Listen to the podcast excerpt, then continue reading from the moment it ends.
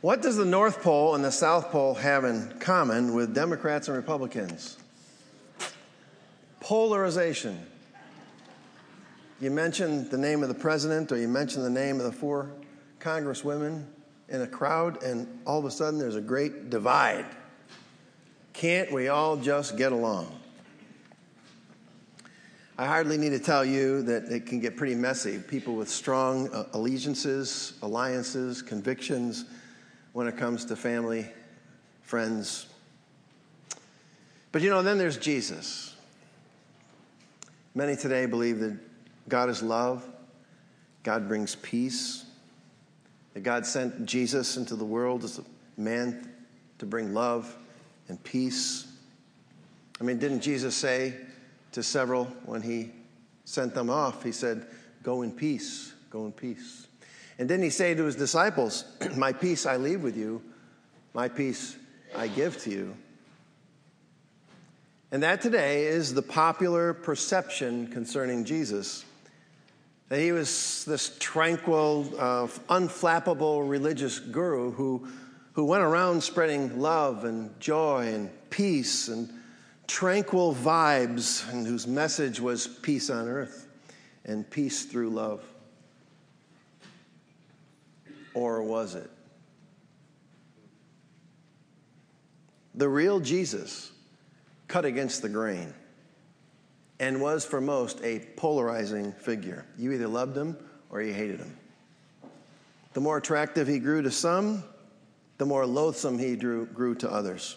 While certain people thronged to him, others wanted to plot his death.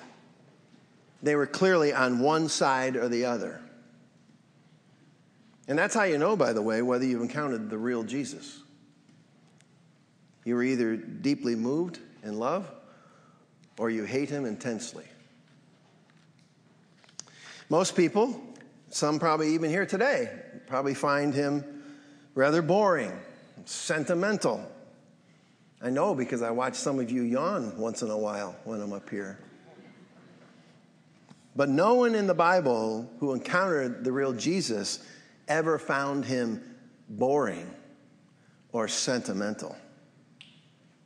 And that alone shows many have never encountered the real Jesus. This passage we're going to study this morning is, I'm going to move this up, it's rather difficult. It's a difficult one. It's a difficult one to understand. And once you understand it, it's a difficult one to accept. But by the end of the day, my hope is that those of us who know the real Jesus will grow to love him even more. And those of us here this morning who find this difficult statement Jesus makes about division that help you to understand which side you're really on. But my hope would be that by the end of our time, that you'd want to cross over that great divide and that you want to come and put your faith in Jesus Christ. So, with that in mind, turn in your Bibles to Luke chapter 12. Luke 12, verse 49. Luke 12, 49 through 53. And if you don't have a Bible, you can find a white Bible on the seat near you. You can pick that up and turn to page 966. And by the way, if you don't have a Bible at home and uh, you'd like to take a Bible, that one's yours to take. It's yours.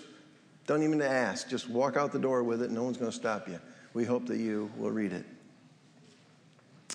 So these are the words of Jesus, Luke 12, verse 49, beginning there through 53. I came to cast fire on the earth, and would that it were already kindled. I have a baptism to be baptized with. And how great is my distress until it is accomplished. Do you think that I've come to give peace on earth? No. I tell you, but rather division. For from now on, in one house, there will be five divided three against two, two against three. They will be divided father against son, son against father, mother against daughter, daughter against mother. Again, mother in law against daughter in law, and daughter in law against mother in law. my first of two points is this Jesus came to bring division. Jesus came to bring division. Now, these words are rather striking, aren't they? Goes against the grain of what most of us would think. But these are the words from Jesus' own lips. He didn't come to bring peace, he, brought, he came to bring division. Not what you'd expect. And besides that, it sounds a little negative to us, I think. But I believe there are some reasons why we take it this way at first blush, and I'd like us to consider and chew on them for a little bit. First, I think people respond this way to that, those words of Jesus because people don't normally like dogmatism. Dogmatism. People who have opinions that are clearly defined and formulated, are strongly held, they tend not to be very popular these days. It's being vague and being rather uh, unsure that seems to attract more of an audience than one who stands with authority, than one who stands with assertiveness. For example, if you were to say to someone, with conviction that you believe concerning John 14, verse 6, that Jesus is the only way to God, if you were to say that to someone, it would not be unusual for them to reply back, You're so arrogant and narrow minded. That's the way of the world today.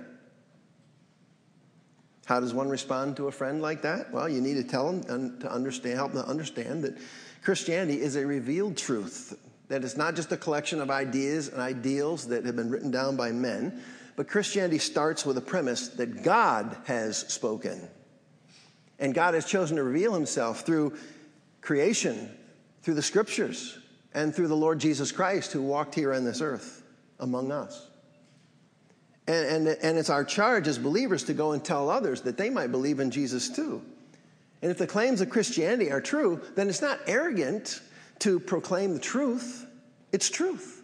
And we can't help but tell what we believe is true. People don't normally like dogmatism. Secondly, the statement is not what you'd expect from the mouth of Jesus because no one appreciates negativism these days. We shouldn't say negative things, should we? You teach your children not to be negative. You can speak about what you believe, but don't speak up against what others believe, right? And yet, I want you to listen to what Paul proclaims about what an elder of the church ought to be able to do. Titus 1 9, he must hold firm to the trustworthy word as taught, so that he, the elder, may be able to give instruction in sound doctrine, and also listen, to rebuke or oppose those who contradict. Of course, with gentleness, with reverence, but to oppose those who contradict. What's it say to us? It says to us that truth is by very nature exclusive. Jesus is the only way to God. And so Jesus says, I've come to bring not peace, but division. And it forces you to either stand with Jesus or stand away from Jesus. By the way, where, where are you standing today?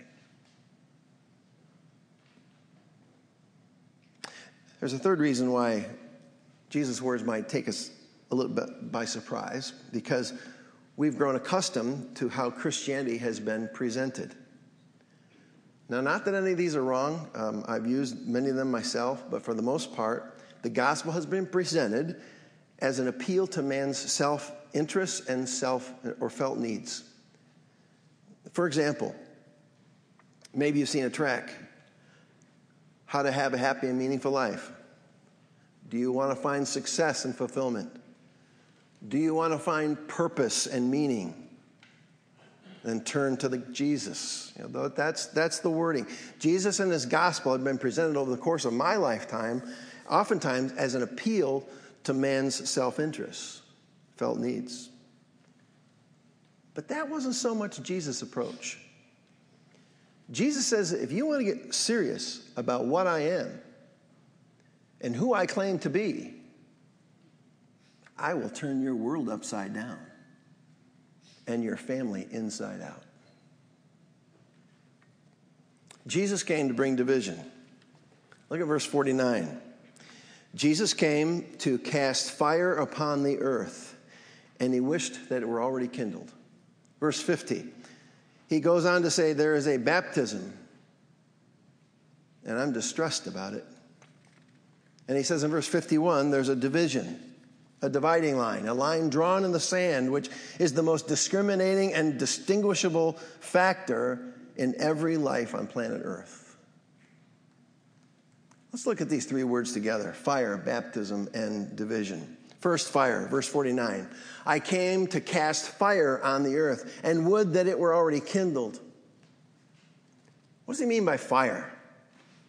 I think it's hard to be dogmatic because when you look at the scriptures, fire is used in so many different ways from Old Testament to New Testament. But maybe if we take them collectively, look at them, look at them together, we might get a clearer picture. So that's what I'm going to try to do very sh- briefly. I'm not going to use the whole, all of, all of the uh, references. But let me offer you these four snapshots from the scripture of the use of the word fire. First, we see in Malachi 3 2. Malachi is the last book of the Old Testament, right before uh, the, the New Testament, and Jesus appears on the scene. We see Malachi 3 2, the threshold of the Messiah's coming, but who can endure the day of his coming? And who can stand when he appears? For he is like a refiner's fire and like fuller's soap, which speaks of purification. Again, the word fire is used when John the Baptist arrives on the scene in Luke chapter 3, verse 16. And he says, I baptize you with water, but he will baptize you with the Holy Spirit and with fire. Baptism speaks of washing and cleansing. Then you move in, further into the New Testament to the book of Acts, verse 3, 2 verse 3. On the day of Pentecost, we read, And divided tongues as of fire appeared to them, and it rested on each one of them. And this speaks of divine power that was bestowed by God upon those who were there.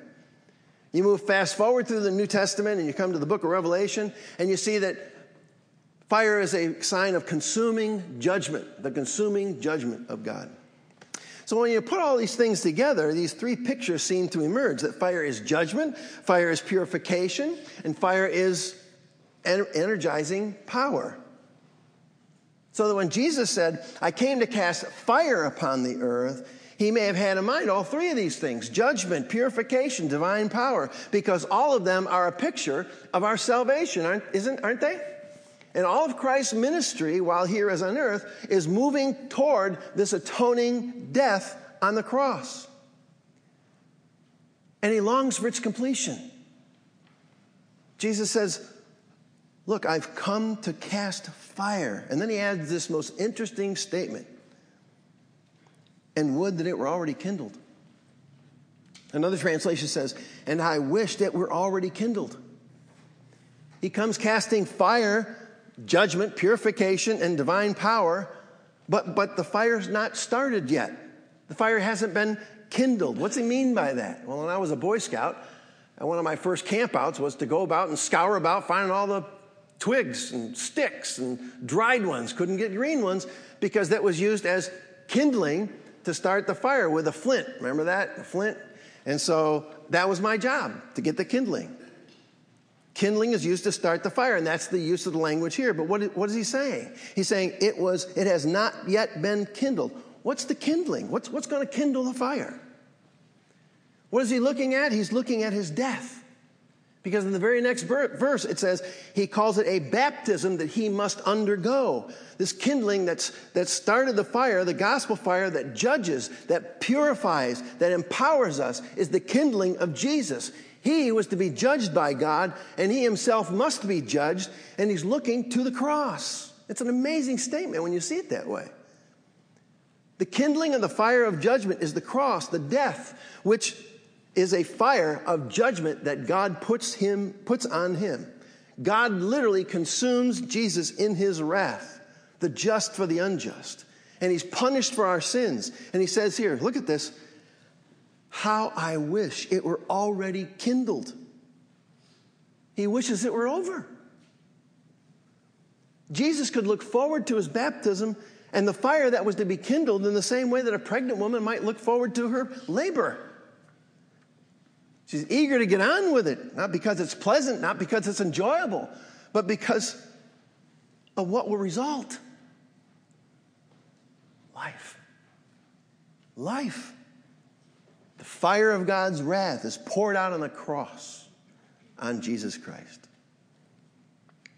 And do you think that the only time Jesus ever suffered the agonies of death was at Gethsemane? I used to think that. Do you understand that Jesus lived a perpetual Gethsemane? John MacArthur says, There was never a time in his life, in his conscious life, that he, Jesus, wasn't aware of where he was going. What he suffered in sweating great drops of blood as his capillaries disintegrated under the stress of the garden, anticipating the cross, was only the culmination of a whole life of suffering, the expectation of having to be the kindling burned up by the judgment of God. Jesus didn't live carefree and happy go lucky. He lived knowing that it was his cross that he must bear alone. And then he uses the second word, baptism. First fire and then baptism, verse 50. I have a baptism to be baptized with. And again he says, How great is my distress until it is accomplished. Now, now the Greeks used the word baptism to speak of something as being dipped or you know, immersed into something. But Jesus uses it a bit differently when he talks about his baptism of being immersed into pain and suffering and judgment and divine wrath and death. He knows the baptism he must undergo. And he understands that this is necessary because he must bear the judgment of the world and all its sin, all at one time. Now, there's the story of James and John, the sons of Zebedee, followers of Jesus, you may know the story, where Jesus refers to his baptism. These two brothers come up alongside Jesus, and, and they, they come alongside, walking uh, among him, uh, with him, and uh, they say, um, in so many words, Jesus, um, look, when it's all said and done, and kingdoms come, and uh, hey, we were just wondering if, if one of us could sit on your left and the other could sit on your right.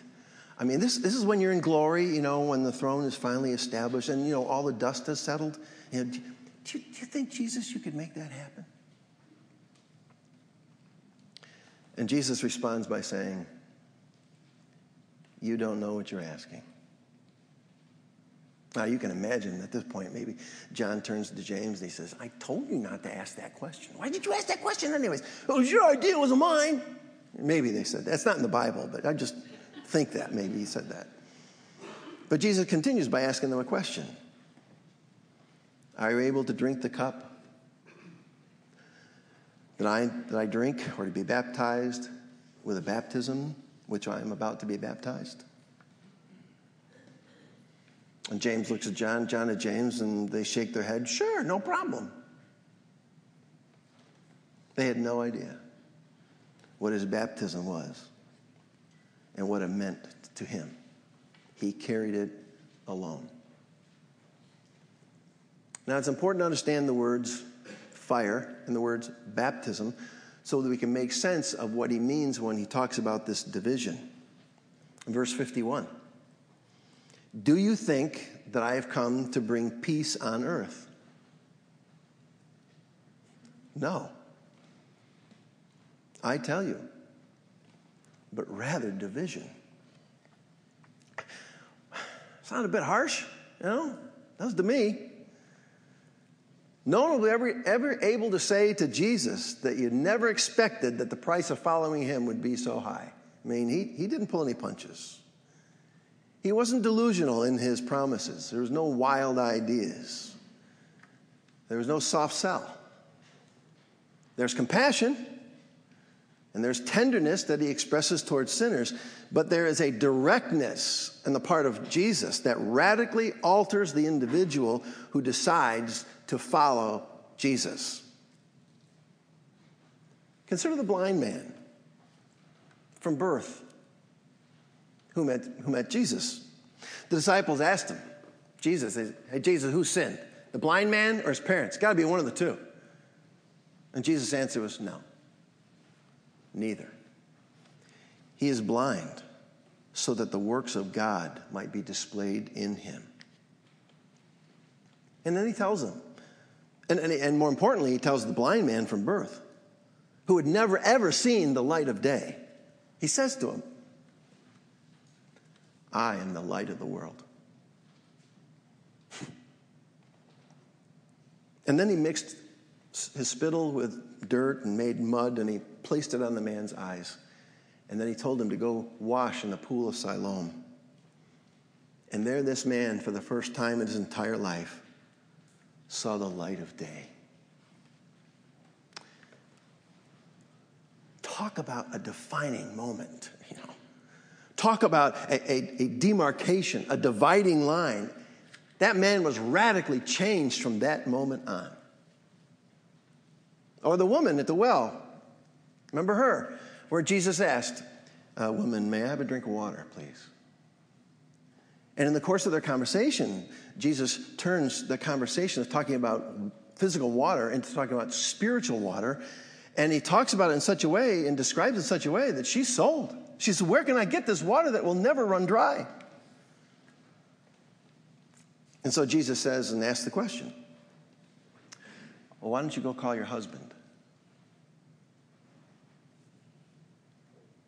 I mean, of all the things Jesus could have said to her, why did he say that? Because he put his finger on the very thing that was the issue of her life. I don't have a husband. You're dead right, you don't have a husband. You've had five husbands, and the one you now have is a live in lover.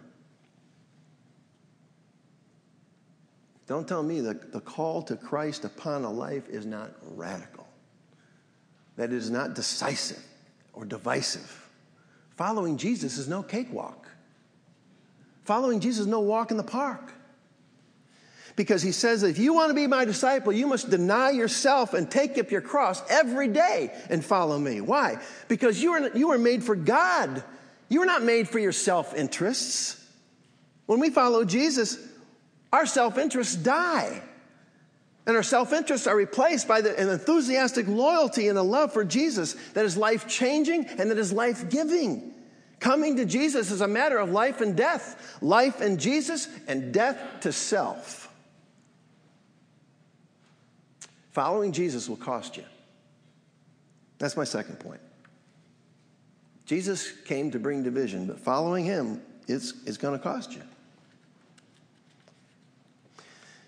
Many would say that Christianity is all about family, family life. Well, it is about family, but, the, but family life is not the gospel.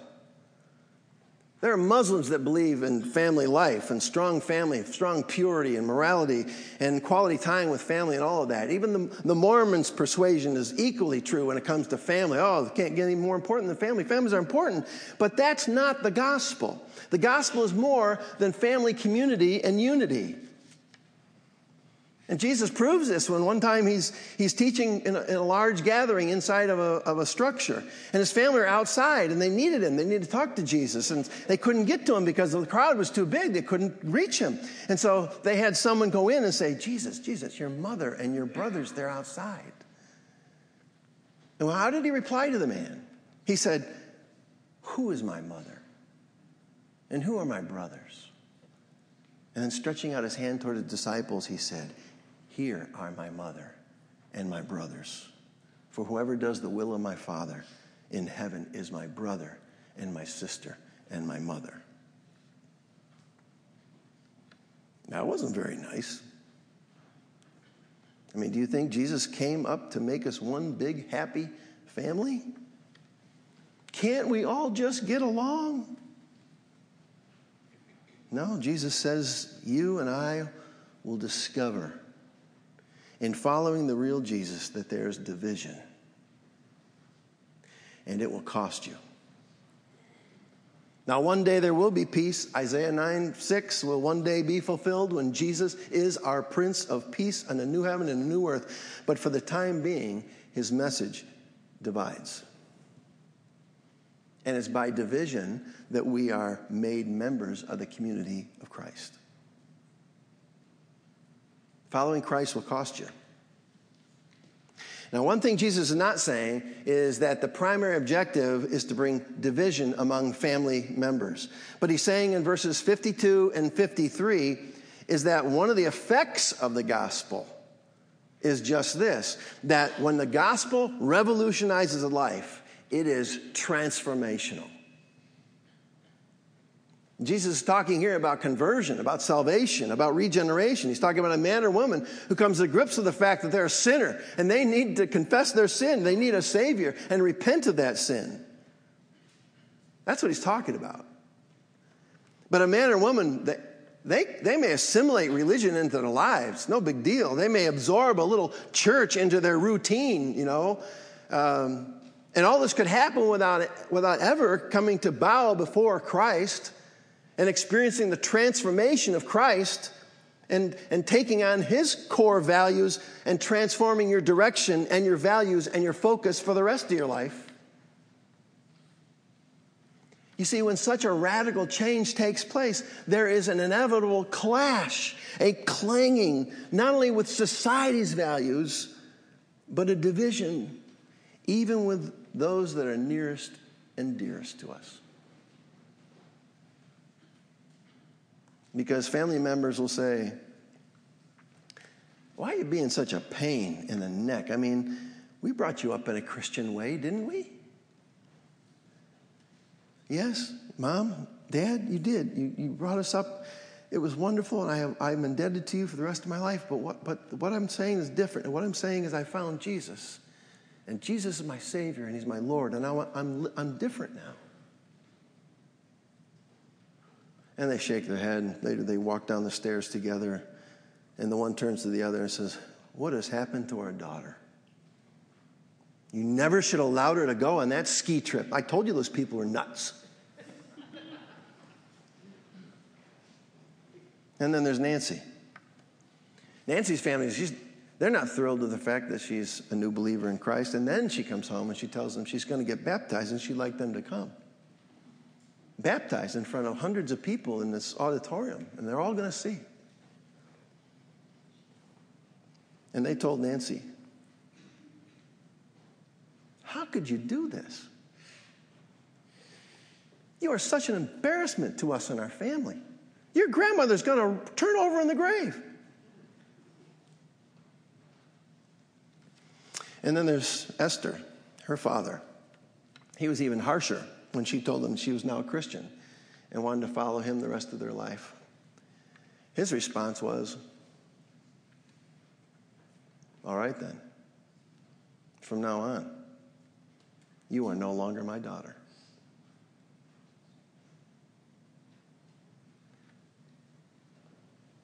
That's real. That happens today. The gospel's divisive. The cross is a dividing line, and all men are divided by the cross, either in eternity as well in real time. I mean, look at John 7 43. It says, So there was a division among the people over him. John 9, two chapters later, verse 16, and there was a division among them. The next chapter, John 10, 19, there was again a division among the Jews because of these words, these words of Jesus. He divided everywhere he went. Jesus brings division. The gospel is divisive. Our Lord always draws a line in the sand, and if you decide to cross over and stand behind him and follow him, it's going to cost you. It's sort of like all of life is like a maze. All of life, we're trying to find our way, aren't we? All of life, people are just trying to find their way. But the Lord Jesus comes and occasionally He will intervene and it will pluck us out from the maze. And it will set us up apart and, and to give us like a, a, a, vision from 3,000 feet to be able to look down to see what's happening there. And He gives us a new path, He gives us a new way, a new mind, while our family are still in the maze. And they totally don't get it. And there's division. And they may ask, why do you treat us this way? Why do you treat us so different? And the answer is because God demands careful obedience, and he demands costly loyalty, and not everyone is prepared to pay the price. And certainly not everyone is willing to accept those that do. Jesus brings division, and following him will cost you. Now, maybe this morning you've been listening, you're thinking that I'm, I'm, I'm not sure this sermon really applies to me. I don't see any division in our family. I mean, I don't feel divided. Our family appears unified to me. Well, let me ask you this question then What is the basis of your unity? Is it because you are one in Christ Jesus, or is it because you are one in sin? Is it that the peace and the unity that comes from believing in Christ? Or the peace and the unity that comes because you're totally all indifferent to Him? And if you're here unconverted, brought here along by the family of faith, perhaps dragged here by your Aunt Mabel who's visiting out of town, and she comes and sees you and she says, We're going to go to church on Sunday. And you say, Well, we're going to church on Sunday. And knowing that she's a pain in the neck, that you're having to sit here this morning and listen to this, I want you to know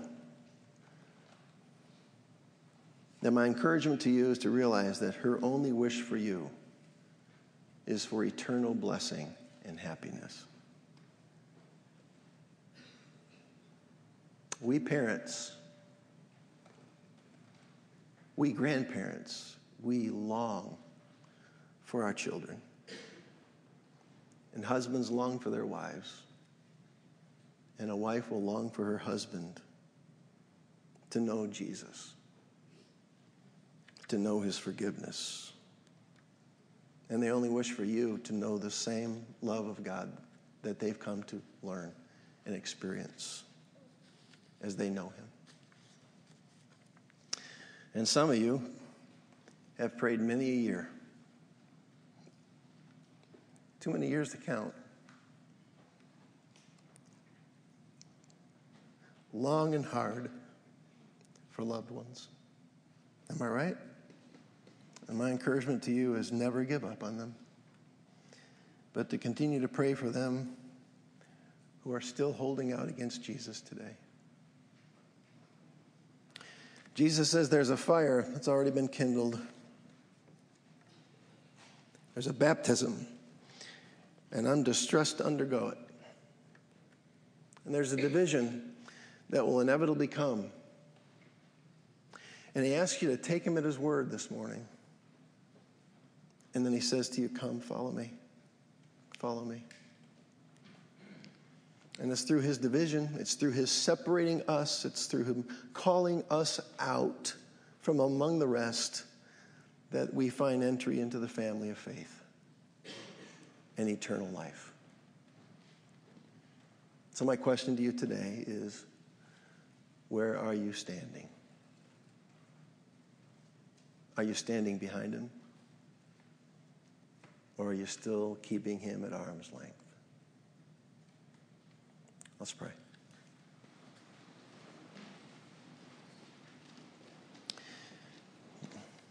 As you bow your heads, I want to speak to those of you who may not know the Lord this morning. And I really want to encourage you to think hard about the words that you've heard this morning from Jesus. And I'd like you to think about where you're standing. And if you'd like to cross over that great divide that separates man from God, which is sin, that you could pray a prayer and tell God that you're a sinner and you want to forsake the life you've been living and you want to now live for Him. That you believe that Jesus died for you and He rose from the dead from you. And you accept His forgiveness. And you want to live differently from this day forward you say that prayer, I'd love to have you talk to me afterward or come forward and talk to those who are up here to pray with you.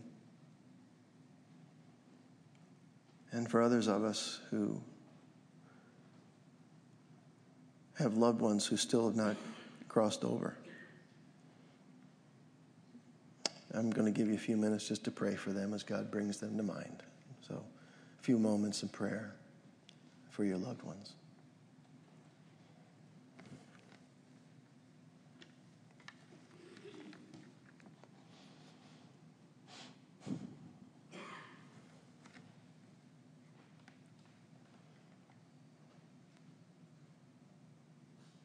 These are harsh words, Lord. These are heavy words to take to heart.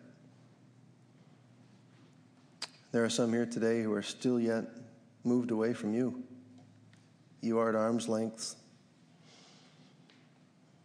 And we pray that you, you will draw them to yourself as you've drawn us. Having heard your words of truth, having heard the gospel that saves. And Father, we long for our loved ones to know you as their Savior. And you do too, which is such an encouragement, Lord. In the scripture, it says, The Lord is not slow to keep his promise, as some think slowness, but he is patient toward you, not wanting anyone to perish, but all to come to repentance.